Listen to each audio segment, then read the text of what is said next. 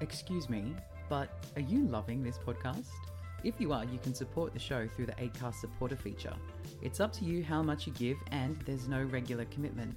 All you have to do is hit the link in the show description to support now.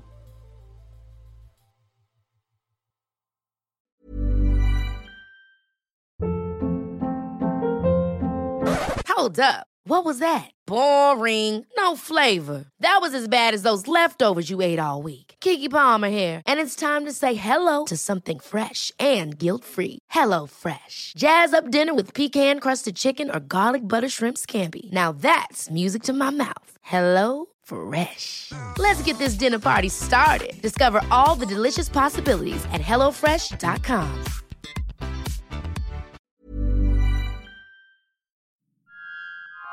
This is a Lip Media podcast.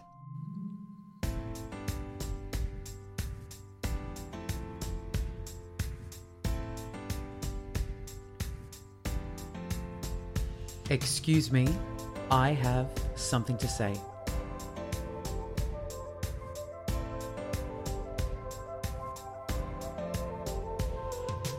Hello and welcome to Excuse Me, the podcast where we have real and open conversations about life and everything it throws at us.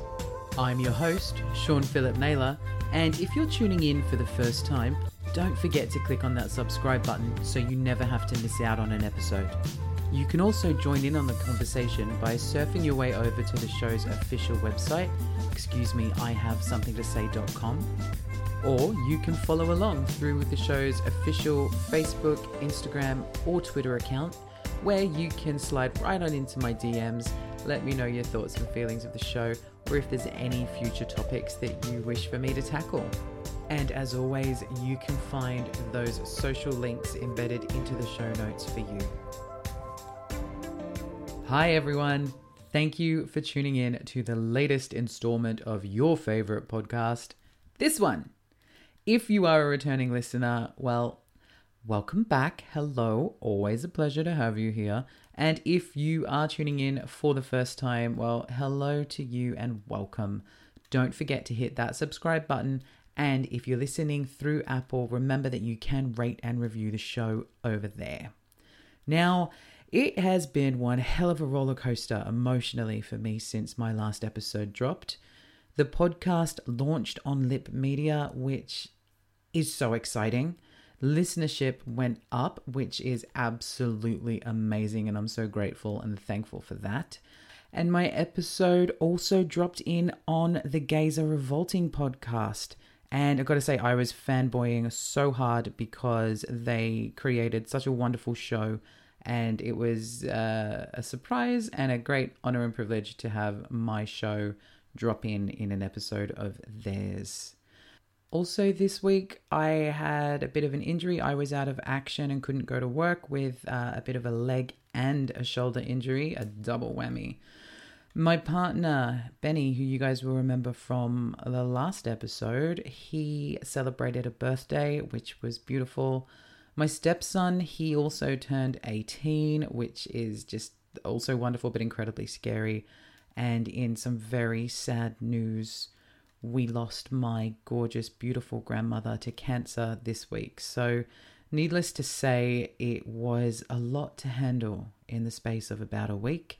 And as such, I gotta say, my mental health suffered, and I think I realized I was self-medicating with alcohol to kind of take the edge off. Now, with that in mind, this week's episode actually tackles the topic of addiction, and as such, I'm issuing a trigger warning right here, right now. If the topics of addiction, substance abuse, depression, anxiety, and mental health issues are triggering for you, then feel free to sit this one out, or if you do want to listen, perhaps maybe listen with a friend or a family member there for some support. So, on with the show. This week's guest is a good friend of mine, and she's being incredibly brave. Her name is Shay Chester, and she actually reached out to me with a request to be a guest on the podcast, as she wants to share with all of you her own journey with addiction in the hopes that it might help others out there who are fighting their own battle. So I believe this is a very brave and bold move that Shay is doing by being so personal and so open with her own story and her own addictions. So without further ado, on the show. Hi Shay, how are you? Good, thanks Sean. Thank you for coming on the podcast, and thank you for being willing to share your own story with the listeners. I think it's such a brave thing for you to do. Thank you. So before you do share your story, I thought we could take a look at a couple of statistics from the National Drug Strategy Survey from last year. What do you reckon? I think it's a good start. So in 2019, around 3.4 million Australians reported using an illicit drug within the last 12 months. The most common was cannabis, followed by ecstasy, then the misuse of pharmaceuticals, and then cocaine. The overall use of methamphetamines, however, has decreased, but the use of crystal meth, otherwise known as ice, continues to be a concern. People that are using it more frequently, increasing the risks and harm associated with it. And although people aged 20 to 29 are still the most likely to use illicit substances, the survey found there is a greater percentage of older people who are misusing over-the-counter and illicit drugs than in previous years. Interesting statistic. Very interesting indeed. So you're going to share with us a little bit about your own journey. Yep. When did you first experiment with drugs? Well, in 1997, my father passed away. So prior to that, I was a good girl, had good grades, went to a private school, things were looking up. And then, as I said, my father passed away and I was then put into a state high school. And that is where I started to dabble in marijuana. That was my... gateway. My gateway, if you want to call it that. And obviously started smoking cigarettes. And then I slowly got into the nightclub scene and started dabbling in party drugs like ecstasy, speed. That was pretty much my life when I was 17, 18 years old. So how into that were you? Like, was it consuming for you, or was it just like the sort of, I guess, the start of addiction? It was the start of addiction, but I nipped it in the bud fairly early on because I found a career. And it was expensive, I suppose. It was only a weekend thing for me. I would need to have some sort of stimulant to go party of a weekend. That's how I saw it. I never saw it as a need to use it daily. It's just a bit of extra fun. Just extra fun. There was no real harm in, you know, I never intended to use it daily at all. And when you were out at doing all the party stuff and it was your extracurricular activity, what was your go-to drug when you were out? When I was out nightclubbing? Yeah. Because when I lived in England, it was Coke. Everyone was always straight to the Coke. No, Coke was the rich man's drug. When I was 18 years old, I would normally go for, say, pills, so ecstasy, or speed, which was, that was the in drug then. I didn't need much of it, just a little bit to get you through the night and So what was, when you were doing the ecstasy and the speed, what was the, I guess, the high like? Because that's why we take it, right? That's why you take the drugs, is to get the high. Yes. I think my issue probably began, I phased out of taking the weekend drugs, got into my career running a high-profile fast food restaurant. So for a good decade, there was a break there where I just focused on work. I was a good girl again. You know, I drank here and there. I've never been a big drinker. And then I moved up north and I had moved up there for my job at the fast food restaurant, and I went through a hard breakup. So I resigned from my job, found a different job, it was in retail this time, which then led to me wanting to earn more money. And then I got the opportunity to work in the local nightclub, strip club. And that's where it all just snowballed down from that point on. It wasn't more so when I first started dabbling in drugs when I was younger. It was the break and then hitting the hard stuff from the age of 29 onwards. And so you got into that hard stuff, I guess, was it an escape because of the breakup? I didn't recognise it as that. I'm not naive. I am willing to do anything. Well, I was willing to do anything. I wasn't nailed down in a relationship. I was a free spirit. I wanted to enjoy life. I was, heading into the nightclub every weekend. And then I ended up dating one of the strippers at the nightclub. Yes. And that in itself, working in the nightclub, I worked in the strip club section. I was a nightclub controller for a year or so, and that is where my eyes opened to the reality of strippers and what they do and how they get about their job. And so I dabbled into, I tried methamphetamine, so ice. I wasn't aware of how extreme or how bad the drug was. I just thought it was another speed. So how long ago was this? Because ice, I remember 10 years ago, maybe 11 years ago now, when I first moved to the Gold Coast, ice was everywhere, but it was not anywhere in England. Like, it wasn't a drug of choice. And then I just remember coming here and going, what is this? And why is everybody, taking it? That's about the time I'd say I'm 38, almost 39 now. A lady never reveals her age. I'm sorry, 29. So it was about 10 years ago, 10 years ago that this happened. I was in a stage in my life where I think I was angry. I thought I had the forever partner. I thought that I had a great life. I was financially stable and whatnot. And it was all turned upside down by this breakup. So I think in hindsight, I was covering up hurt and anger and, those sorts of things. I mean, a lot of people say that you can't make excuses for drug addicts, but... they're people too, and people turn to a vice to cope, whether it be alcohol, drugs. That's mine. Yeah, that's exactly alcohol, right. All the time. Have a bad day at work, come home, and you're just I'm just going to have a glass of wine to take the edge off. Yeah. And then it turns into a bottle. It can happen, and it can happen so quickly, whether it is alcohol or something stronger, especially if you're using it as an escape.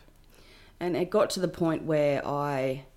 was using it every weekend to get through my shifts at the nightclub. And then I broke up with my then girlfriend from the strip club and moved back to the Gold Coast, thinking I had a fresh slate. Yeah.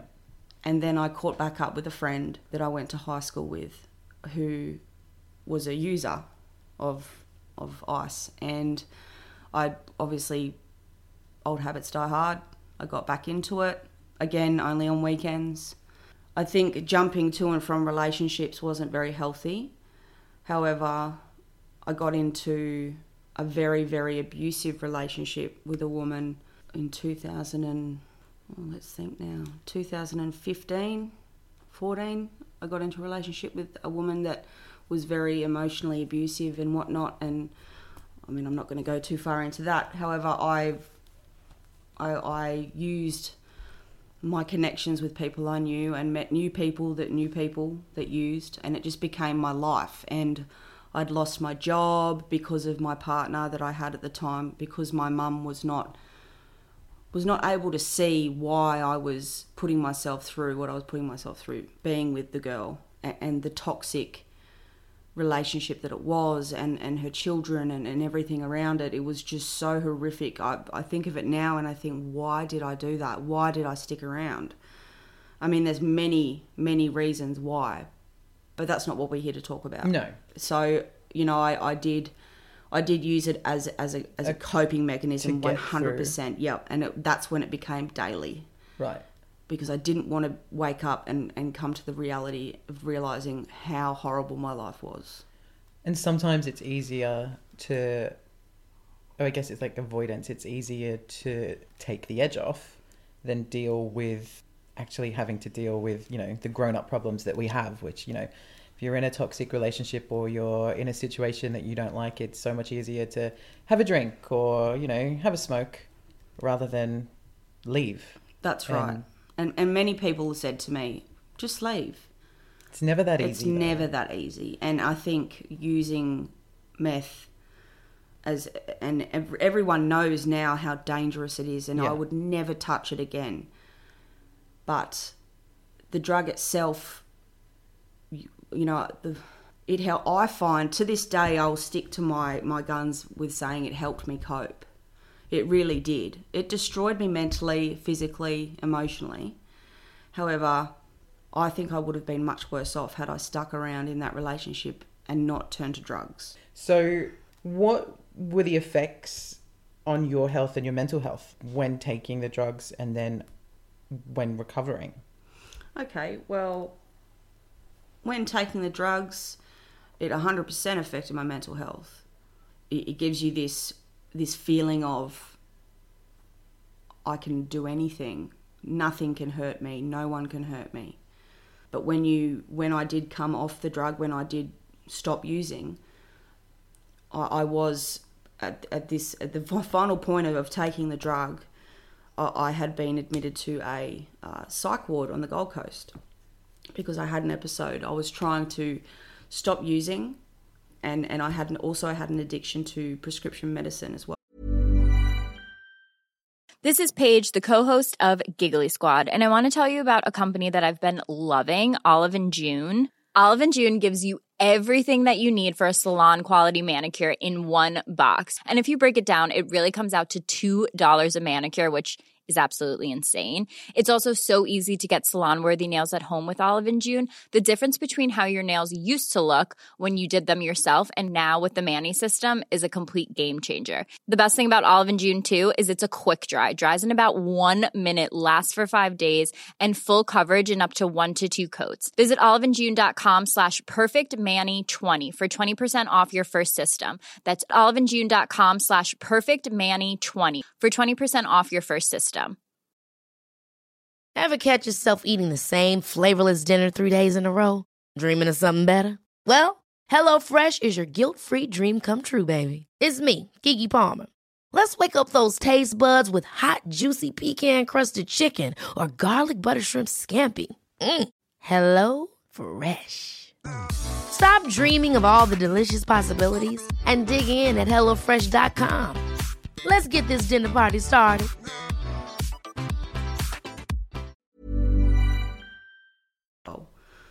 So I had my meth addiction plus my prescription medicine addiction to painkillers. So I tried to stop both of those on my own, and I was living with my parents at the time. I cut it both off, and my mum had no idea why, what was wrong with me, why I was acting, and I didn't want her to know that I had been using. I was disappointed in myself, and I certainly didn't want to disappoint my mum. She means the world to me. So and she's a good woman. She is a good woman. So, yeah, I absolutely lost my mind, and Mum called an ambulance, and I was sent away to the Gold Coast Psych Ward. Is it one of those like 72-hour holds and things that they? I was on mental health. I was on what do they call it? A mental health. I don't know. They called it something. It was a mental health hold. Yeah. Where I couldn't leave. I was held there for my own safety. Yeah. Because what I did try and do was I tried to end my own life. That's the reason why That was the end for me. I couldn't come out the other side. It felt like the only thing I could do was sleep. I had no one to turn to because no one understands anyone that takes methamphetamine and wants to come off the drug, because the people that I was using with, they didn't care. They didn't care that I wanted to come off the drug. They just wanted to worry about their life and what we used to do when we were high. I guess it's a double-edged sword because you've got that, and then you've got friends and family who, if they knew what was going on, of course they would want to help you, but they have never used, so they don't understand what you're going through. No one understands, and that's the worst part. You try and explain it, but you don't want to talk about it. No one wants to talk about their addiction to methamphetamine. No one wants to talk about why you use and what you. It's been a long time since I've used, so I'm happy to talk about it now. But ask me 4 years ago, I would have said, no, I don't want to talk about it. What were the effects on your family and your friends? My friends consisted of drug addicts. I had a couple of people in my life, such as yourself and Ben, who were not really aware of what was going on because I held that from everyone that I loved. the people that I hung out with and got high with, they were all the people that I had that related to why I wanted to use, because they were in the same predicament for some different reason. So yeah, it had an effect. I didn't wipe my hands of my genuine friends. I gained some really great relationships from people that were drug users. Don't get me wrong. Yeah. One of my best friends is an ex-drug addict. We went through it all together. We've both come out the other side much better people. But I had to cut out my straight friends because I didn't want them to see what it was doing to me. I didn't want them to know what was going on. Because there was a level of shame? Yes. Shame that you were using, or shame that you had gone so far down the rabbit hole? Both. I think it was... I couldn't stop using because if I didn't use, I could feel again. And I didn't want to feel. Yeah. I wanted to be in a place where I felt untouchable and nothing could hurt me emotionally, physically. You know, I would always tell myself, I'd sit there and tell myself, oh, why would I want to get clean when I can feel so motivated on the drug and I can get so many things done on the drug. Realistically, I wasn't getting anything done, but I thought I was. So what was the moment that made you step away from the drugs and want to be a sober person? When I tried to swallow a box of pills and I went to the psych ward, I met some really amazing people. And I think the best thing for me was that moment, spending 7 to 10 days in that ward with people that genuinely had no control over their mental health. So you're talking about the patients, not the doctors? The patients, not the doctors, just the patients. Yeah. They opened my eyes to the fact that I had a choice. They didn't have a choice. There was a woman in the psych ward. She was amazing, but she suffered anxiety. Now, you've got so many levels of anxiety. I would say she has the worst level of anxiety I've ever seen in my life. She would walk around the ward worrying on how to turn the tap on the knob of the tap, how far to turn it. She would cry because she didn't know, and she was worrying about whether she should shower yet or not, or, you know, all these horrible things that she had no control over, but I was there solely because of a selfish reason, because I took drugs. So it opened my eyes up to a lot of things, and it made me realise that life is so much better when you've got a clear head. And I changed myself. I stayed single for a long time. I committed myself to not meet someone. I wanted to meet the right person when it came along. I wasn't sort of mingling with women. I wasn't on dating apps or anything like that, because I had to fix myself, and I didn't want to meet someone in the state I was in, because that would just essentially turn out to be another toxic relationship. So what was the recovery process like for you? Because physically you go through a lot, and then of course mentally you go through a lot. Mm-hmm. It was hard. It was easier once I'd told the people I love. Yeah. Once I'd got that out, it made it a lot easier to accept the fact that I had so much support and so much love. It was just there that you didn't realise? Didn't even know, yeah. I didn't want to... I mean, who would want to tell their mum that they used to smoke a pipe every day to get through each day? And I'm talking a habit that was worth a good $600-$700 a week just for the product. So I was financially, physically, mentally destroyed.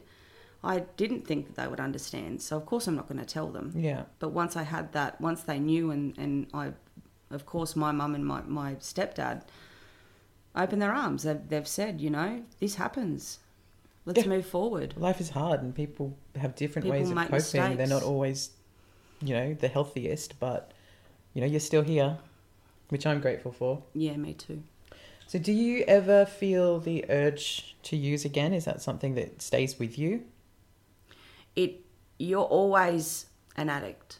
I was taught that by the doctors at the hospital, that you were always going to be an addict. It's just managing it. Yeah. But in hindsight, I can comfortably say, well, I sit here today, I don't even think about it. That's good. Used to think about it, and it's taken a long time for me to go a day without thinking about it, whether it be a negative or a positive thought of it. There was always something, even smells, certain smells would trigger it. Certain places on the Gold Coast I'd go to would trigger memories. So did you have to stop going to these places? Yeah. I can go to them now quite fine. Yeah. So how has your life changed since your recovery? Because, you seem to be living your best life. I'm living my best life 100% now. I'm now a managing director of my mum's company. I have a beautiful wife. You do. I have met my soulmate. She is amazing. She's perfect in every single way. You're just saying this because you know she's going to listen, right? Most likely, no. No, I mean it. She's perfection. She balances me. There's no tension, no arguments. She's my best friend, my lover, my soulmate, all rolled into one. And I never thought that I would find someone like that, and I did. So there's no reason for me to even want to think about using ever again. And what advice would you give anyone out there who might stumble across this little podcast that might be misusing or self-medicating with substances, from anything from alcohol to ice? Well, alcohol is definitely the hardest, I believe would be the hardest, because it's legal and easy to get. I've never, ever been prone to drinking a lot because my father was an alcoholic and he died from this disease, so I swore to myself I would never touch it, so I don't. However, if there's anyone out there that is using ice or prescription drugs, I think you need to really find it in yourself to want to get out of that hole. Nobody can make you want to stop using drugs, only yourself. Only you can stop it. So you've got to really want to stop using drugs to stop using drugs. So there's nothing I can say that will convince anyone out there. But just look at the people that love you, look at yourself, and realise that being high is not superior to being high on life. I think that if you take away the financial burden, if you take away the psychological aspects of taking drugs, if you take away all of the beautiful things that you're missing out on with your family and friends because you are addicted to this drug, it'll make you realise that it's not worth it. I mean, people say that, go and see a doctor or go and see a psychiatrist or go and get help. Get help. Where's help? What is help? People say, oh, you should have got help. Well, what is help? You tell me, because I don't even know why I'm taking this drug. I just take it because it makes me feel nothing. Yeah. So it's easier said than done to tell people that they need to get help, but they've got to want to get help. So people just need to know that you will come out the other side a better person. You've just got to be ready for it. Yeah. Now, what does the future hold for you on the other side of everything? You've got a good job. You're sober. You've got a beautiful wife. What's next for Shay? What's next for me? I'm currently studying at university again. I'm doing a Bachelor of Business at Bond University. I'm loving every minute of it. I've always loved studying. I then also, my wife and I want to have a baby.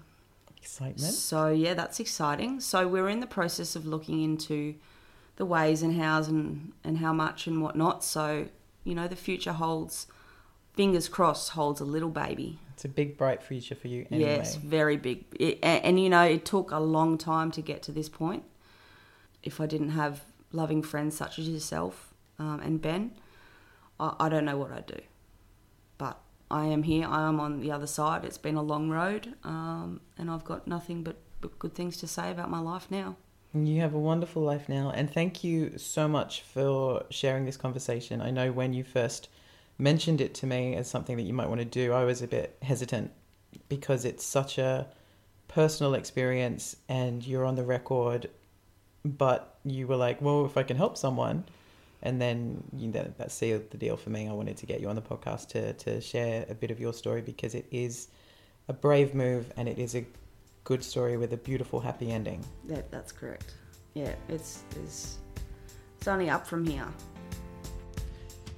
It takes a lot for someone to admit that they may have a problem with drugs and alcohol, but it is the first step to overcoming it.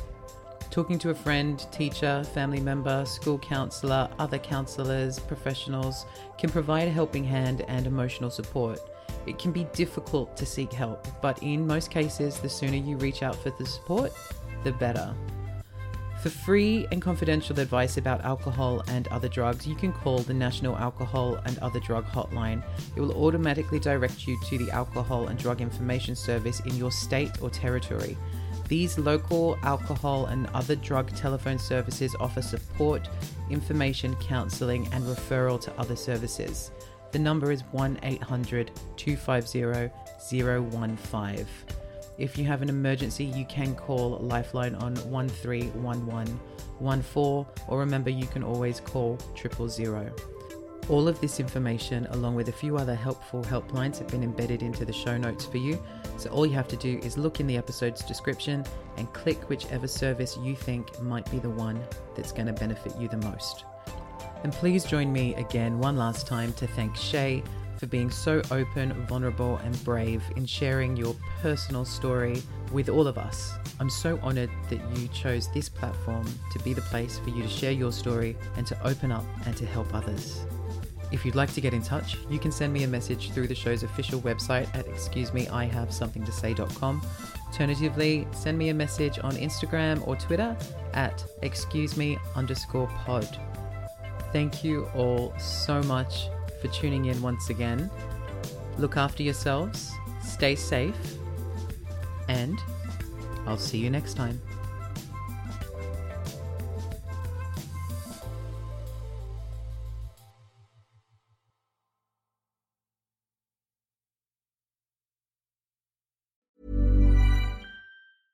Even when we're on a budget, we still deserve nice things. Quince is a place to scoop up stunning high-end goods for 50 to 80% less than similar brands.